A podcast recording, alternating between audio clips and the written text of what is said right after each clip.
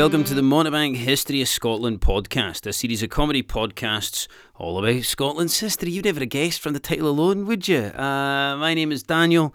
Daniel Downey. I'm a stand up comedian based in Edinburgh, and I do a thing called the Mountebank Comedy Walk of Edinburgh. And what I do is I take people around the city, I tell them the history, I show them the sights, and I try and make them laugh. Now, the reason I'm telling you this is because that is what this podcast is. That's what these series of podcasts are all about. Is I'm giving Scottish history the Mountebank treatment. So as you listen, you will hopefully learn a bit and you'll laugh a lot as well. Uh, today's podcast is all about the capture and the excessively brutal execution of one of Scotland's greatest patriots. In fact, you know what? Not one of Scotland's greatest patriots, Scotland's greatest ever patriot, William Wallace, at the hands of Edward I. Uh, Edward had William Wallace's innards cut out and then shoved into his very own stomach lining before he then boiled it for an hour and a half. Although it has to be said, these days you can actually do it in the microwave, and it's uh, it's amazing the results. It's quite tasty, and some of the vegetarian versions as well. By the way, absolutely outstanding. It has to be. Oh wait, hang on, hold on. I realise what I've done now. Oh, that's embarrassing. Yeah, I've gone and mixed up my notes on William Wallace's execution and my notes on how haggis is made. Ah, dear. Ah, well. Uh, although I expect uh, a podcast about haggis sometime soon. Listen, if, if this is the first time you're listening to the podcast, right, this is the sort of nonsense that you should expect over the next kind of half hour, 25 minutes. Do you know what I mean? It's uh, This podcast is mainly Scottish history mixed in with a lot of Tory bashing and jokes about Prince Andrew. I can't help it. They just keep coming to me. You know, if that sounds like your thing, then you're going to enjoy it. Um, if this is the first time that you're listening to the podcast, my suggestion would be to go back to episode one. I don't really talk about anything topical in the podcast. Uh, they all go in chronological order, so give a, a decent bit of background into uh, what I'm talking about today. So each one kind of informs the one that follows it. Right, anyway, so without further ado, folks, here is your podcast all about the capture and the execution of the world famous William Wallace. I do hope you enjoy it. I shall see you on the other side. Have fun out there and enjoy. There used to be a huge oak tree in the Torwood outside of Falkirk, and it was known as the Wallace Oak. And it is said that this is the tree where William Wallace slept the night before the Battle of Falkirk, although other people claim it's the tree that he hid in after his defeat at the Battle of Falkirk. Oak trees having to suffice before, you know, fridges were invented for leaders to hide in. Um, the oak tree's not there anymore. It has been loved to death. I don't mean that literally, by the way. Although to be fair, it is Falkirk. I wouldn't put it past them. You know I mean, see if someone from Falkirk did uh, shag a tree, it'd be like you know those big trees in Lord of the Rings. It'd be like if a hobbit were to try and pump one of them. Do you know what I mean? They're, they're quite they're quite a hobbit-like people, folk from Falkirk. You can. Uh, anyway, the, the oak tree, like I said, isn't there anymore, and that's because it was cut away from by souvenir hunters over the years. In the 1790s, wood from the Wallace oak, it was made into a box and it was presented to George Washington. And then in 1822, the last roots of the tree were excavated to make a snuff box that was uh, presented to George IV on his visit to Edinburgh. Basically, what I'm saying is, you apparently you had to be called George if you wanted to get anything out of the, the Wallace oak. And the Wallace Oak, it's representative of an important part of Scottish history, and that is the people's history.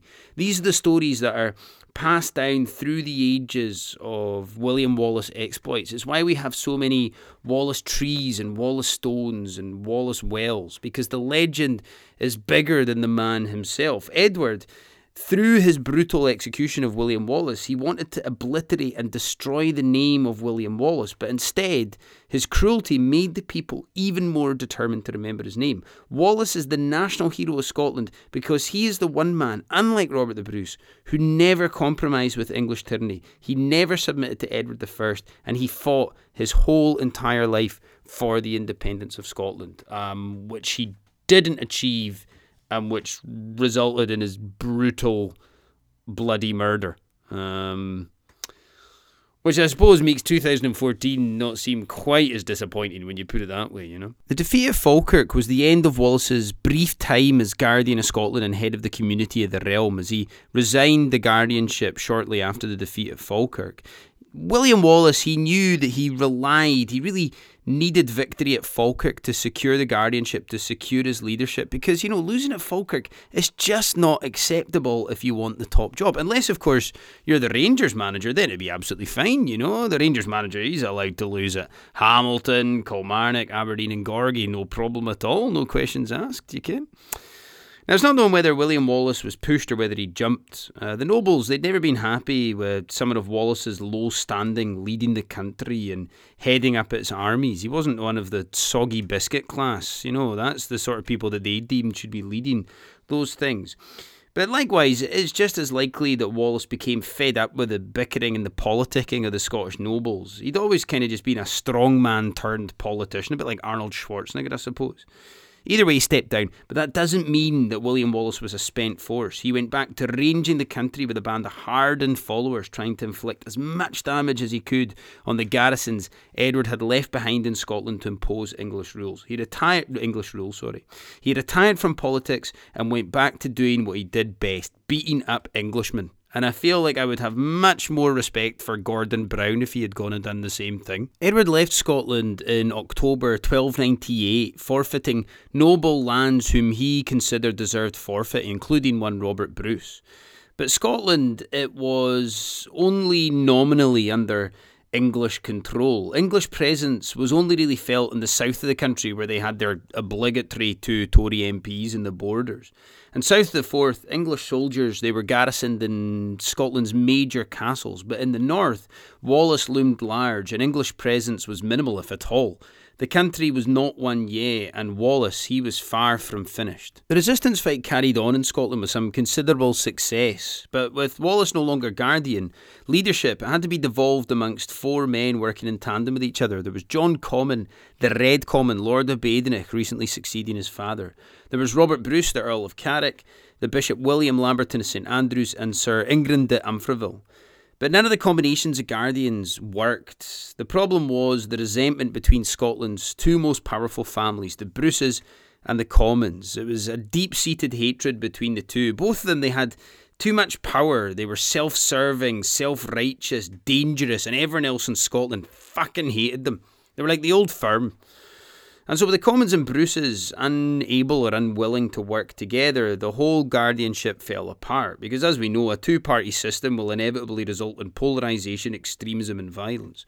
So, in May 1301, Sir John de Soules was appointed the sole guardian of Scotland. And de Soules, he was an experienced diplomat, neutral and level headed. During this time, Wallace embarked on a new strategy for his single minded pursuit of Scottish independence and his attempt to restore King John Balliol to the throne. He used his considerable standing and fame and acted as a kind of ambassador of Scotland. In 1299, he travelled to France to try and get the French king Philippe the Fair to uphold the Treaty of Paris, the old alliance of 1296, but it wasn't all that successful. There was to be no French military support. But what Philippe did say he would do is he would press the Pope to try and get the English to lay off the Scots. I mean, I don't really know what that's all about, to be honest with you. Like, if Philippe was looking at someone who was an expert at laying off Scots, then he should have gone to Margaret Thatcher. Do you know what I mean? She's fucking brilliant at it. And what's all that about anyway? Do you know what I mean? Like, asking the Pope to speak to the English to try and get them to lay off us. Is that what happens if you're getting bullied in a Catholic school? You just go to your teacher, and the teacher goes, Ah, listen, don't worry. I'll have a word with the Pope We'll see if we can get Francis to put an end to these bog washes. It's going to be fine, wee man. Honestly, I don't want you to worry about it. Papal pressure did reap some rewards, however. In the year 1300, Edward he released John Balliol from English custody into the custody of the Pope, into papal prison which I imagine is just like being locked in Sunday school. You know, you know what we should start doing is, is we should start threatening Rangers fans with papal prison. That would soon stop them, I reckon. You know what I mean? You just go, look, any more of your rioting or your sectarian songs, and you're going straight to papal prison. You hearing me? And in the autumn of 1301, John Balliol he was released from papal prison, and he went to his estates in France. So, as unlikely as it would have seemed just a couple of years earlier, a restoration of John Balliol to the Scottish throne, it was now looking possible. It's just like when Boris Johnson was fired from the Foreign Office, you know, or fired from the Times for fabricating stories or fired from his position as Shadow Arts Minister after lying about an affair that he had? Or how about that time he lied about how many kids he has, when he lied about the 350 million a week to the NHS after Brexit, when he lied about everything basically, even lying that he genuinely believes we should leave the EU, not to mention all the racist, misogynistic comments, shaking hands with COVID infected patients, hiding in fridges, escaping out the back door at Bute House. Do you know what I mean? Like, Anything's possible, folks. Even the most incompetent and shitest of leaders can they can make a comeback. To Robert Bruce, this must have all seemed quite ominous. He had never recognised John Balliol as King of Scotland, and Balliol's restoration it would mean the Comyns back in power, and it would end his own hopes of becoming King of Scotland. So in January 1302, Robert the Bruce he suddenly defected to Edward once again. Edward was equally as concerned about the return of John Balliol, and he was welcome of Bruce's support. A deal was struck between the two that Edward would support Bruce's claim should Balliol be restored to the throne. Bruce's defection, it was the start of the end of the Scottish resistance to Edward and to English rule. In July 1302, Philippe the Fair of France, he withdrew his support after defeat in a battle by a Flemish army in Belgium. Being, def- being defeated by Flem has a very 2020 feel to it, doesn't it? And so, with Philippe withdrawing French support and having no time for Scotland now, in May 1303, France made peace with England and there was no mention of Scotland, and the Pope even withdrew his support, instructing Scottish bishops to make peace with England. Scotland was isolated, and in 1303, Edward he prepared an invasion of Scotland that would crush the Scots once and for all. Wallace returned from France and headed up a small army that successfully defeated an expeditionary English force at Roslin, just outside of Edinburgh, on the 24th of February 1303. Now, a Scots army defeating an English army in Edinburgh is always particularly impressive considering how heavily outnumbered you're going to be, you know, especially in August. Although, uh, to be fair, thankfully, they're all incredibly mid- middle class and terrified of anyone from the west coast of Scotland. As am I, to be fair, you know. But when Edward arrived with his full army in May 1303, there was to be no stopping him. He tore through the country, taking all of the castles and strongholds in southern Scotland before heading north, taking Brechin Castle, Aberdeen Castle, Banff Castle, and Urquhart Castle on the banks of Loch Ness, which is always particularly impressive considering it's defended by a monster. Brechin, Aberdeen, Banff, and Loch Ness. It sounds less like an invasion, more like a Runrig tour. And like Runrig, Edward, he was keen to finish at Stirling Castle. He had bypassed Stirling Castle, the place of ill omen for the English army in 1297, and he was saving it as the showpiece end to his conquest of Scotland. Edward, he kept up the pressure on Scotland, um, not returning to England, instead wintering in Dunfermline over the winter of 1304, which, I mean, fair play to him, he was certainly committed. Do you know what I mean? Like wintering in Dunfermline to a member of the English royalty, that must have felt like the Revenant. Wallace, supported by Bishop William Lamberton, offered guerrilla resistance against Edward's invasion, and John Comyn, he still had a small army in the south of Scotland, but the situation was hopeless. Edward, he was determined to keep up the pressure on the Scots, and the end it finally came on the 3rd of February 1304 when John Comyn surrendered to Edward on behalf of the community of the realm. But it wasn't an unconditional an unconditional surrender such as it had been in 1296. Edward knew that he would need the support of Scottish nobles to accept his government, so he allowed them to keep their land and titles. Some of them were even made sheriffs. He had learned his he had learned his lesson after the victory at Dunbar in 1296, and he recognised he would need their support or at least acceptance in order to govern the country effectively. Wallace, however, he was dealt with not nearly as leniently. He was declared an outlaw at St Andrews in March 1304, presumably for refusing to wear a gilet and hunter wellies, and a, a price of a hundred pound was put on his head, which is about the same as a price of a pint of beer in London. And at the St Andrews Parliament called by Edward, 129 Scottish landowners took him as their liege. Wallace's comrade at arms, Simon, A- Simon Fraser, he was also declared an outlaw, as were the former guardians, Sir John de Soules and Sir Ingram de Umfraville, who would not be offered safe passage back to Scotland from their exile in France until Wallace either surrendered or was caught. In April 1304, Edward could begin his showpiece siege of Stirling Castle. The castle was being held by Sir William Oliphant, and for three months, Edward watched on from the town as the castle was bombarded with mighty siege engines.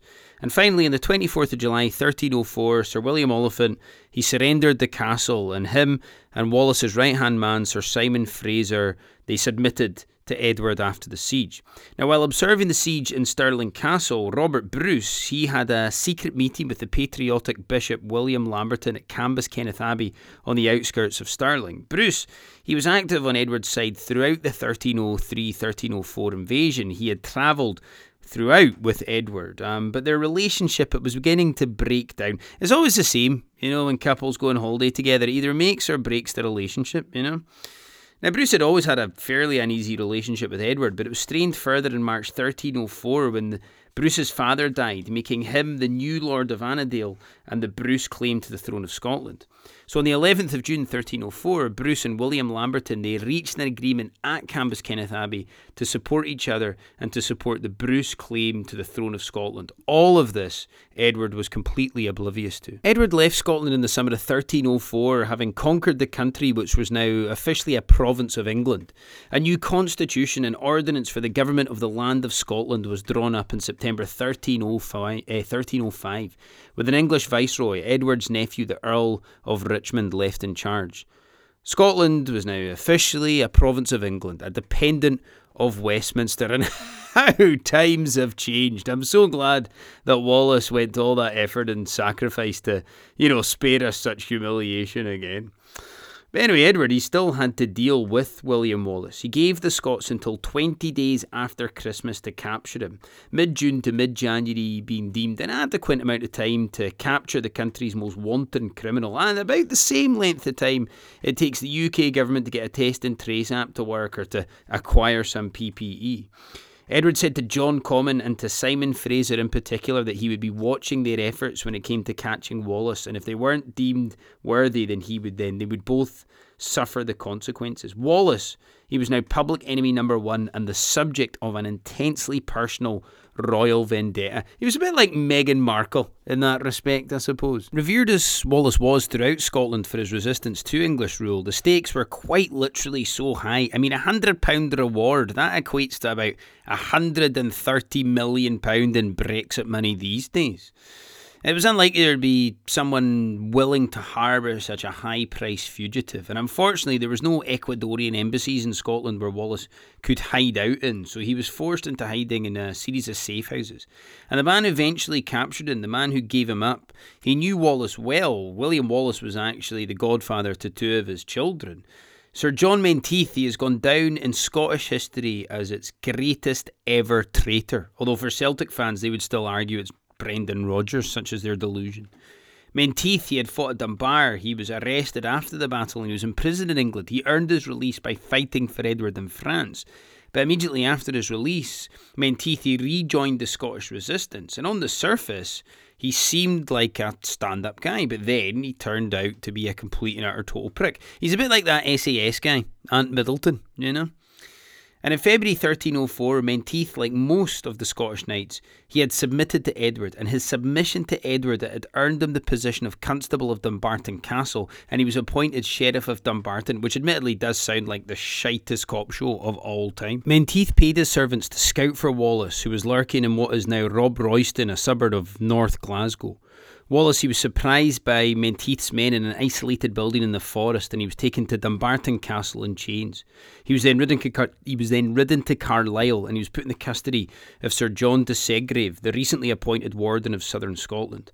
There was then a 17-day kind of hate tour from Carlisle to London. 17 days being the average kind of commute time on Virgin West Coast. Although HS2 should get that down to about 15 days by 2041. So Wallace, he was ridden through the towns and villages of England on this hate tour for 17 days while people came out to jeer the man who had caused their king so much bother. It was a bit like a, a Trump campaign rally, I suppose. Wallace's hands they were tied behind his back and his feet roped beneath his horse's belly. And when the procession reached London, the crowds were so large that they couldn't actually get to the Tower of London. So Wallace, he was housed in a in a house in Fenchurch Street the night before his execution. On the 23rd of August 1305, William Wallace was taken to Westminster Hall for his inverted commas trial. He was given a recital of his charges, immediate conviction, and a sentence of death. The commissioners at the trial were Sir John de, de Segrave, the Warden of Scotland, Sir Peter Malroy, the Justiciar of England, Ralph de Sandwich, great name by the way, enjoying that one. Presumably they sat him in the middle, uh, Constable of the Tower of London, and Sir John Blunt, the Mayor of London.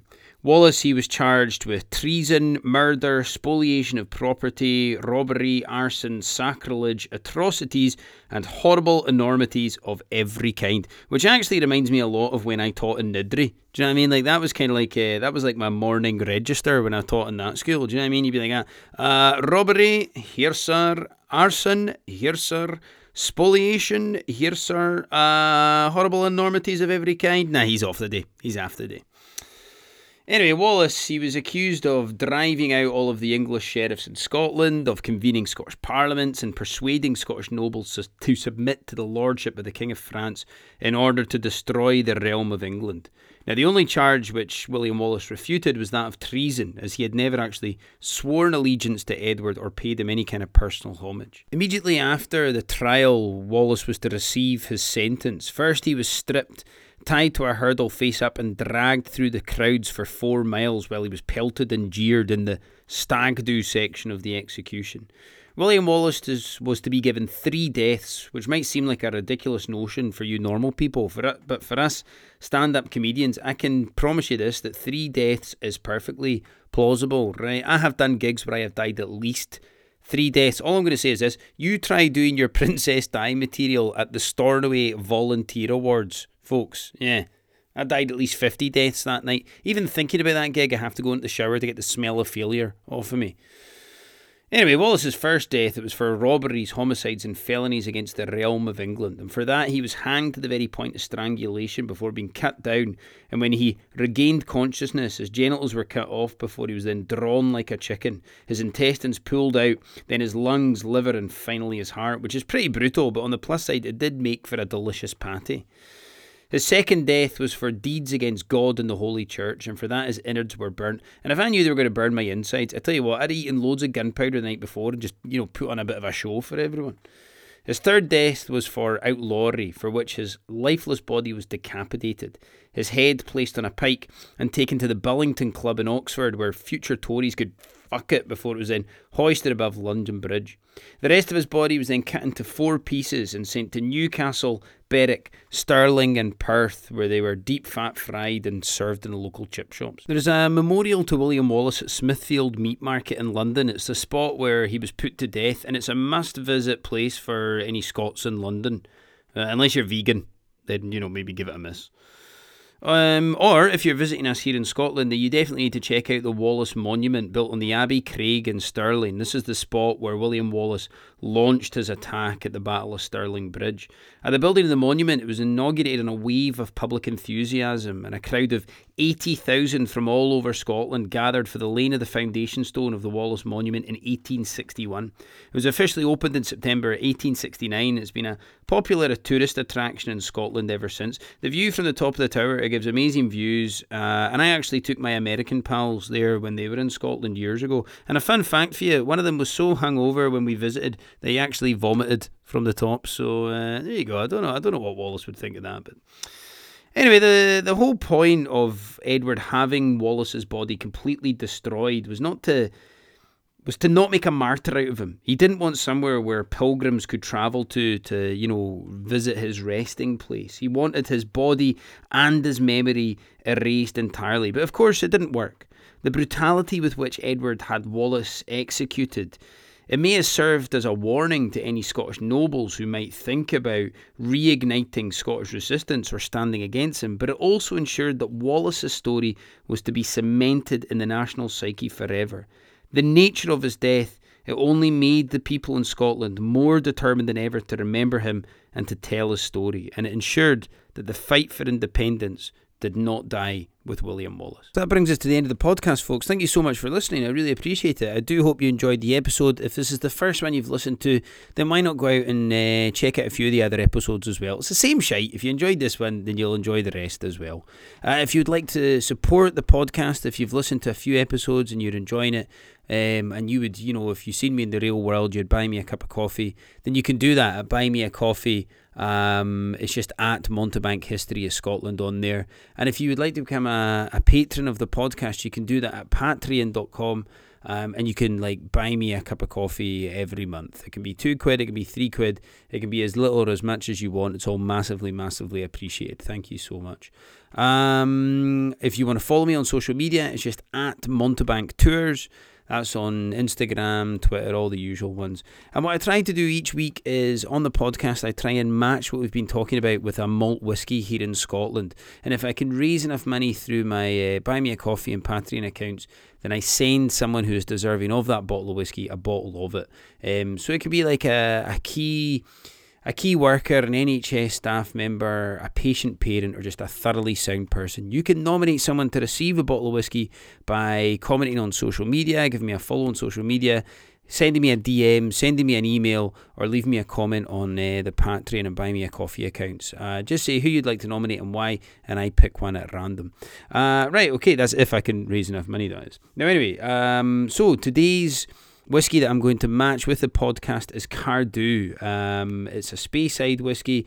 Um, it's distilled in the village of Cardhu uh, in the kind of Knockando region of uh, whiskey making. It's a delicious dram, and the reason why I'm I'm picking this dram is because a, a, very famous woman in the whiskey making industry, a woman by the name of Helen Cumming, and uh, she ran Cardhu and when the when the custom officers were coming, what Helen would do is she would hang out her washing to alert the rest of the village. And then the boys they would go around the district letting other distillers in around Speyside know that the customs officers were, were on their way. And Helen Cumming, what she would also do is she would strap um, bladders of whiskey underneath her skirt and she would walk the 20 miles into Elgin to sell her whiskey to to uh, to to to keen customers basically. And I thought, you know, when I read about Helen, I thought, do you know what? That kind of rebellious spirit and fuck you and carry on regardless is uh, it's got an air of kind of William Wallace about it, and I think Wallace would quite like that. So anyway, that's why I have chosen the Cardhu is a delicious dram. And you can nominate someone to receive that. Thank you once again for listening, folks. Um, go on, check out a few more of the episodes. Uh, if you would like, you can also go on to YouTube. I've got a YouTube channel at Mountebank History of Scotland. Subscribe to that. Uh, like, rate, review, do all the stuff that people ask you to do at the end of the podcast. And I will see you all next time. Thanks so much for listening. Cheerio. Bye bye.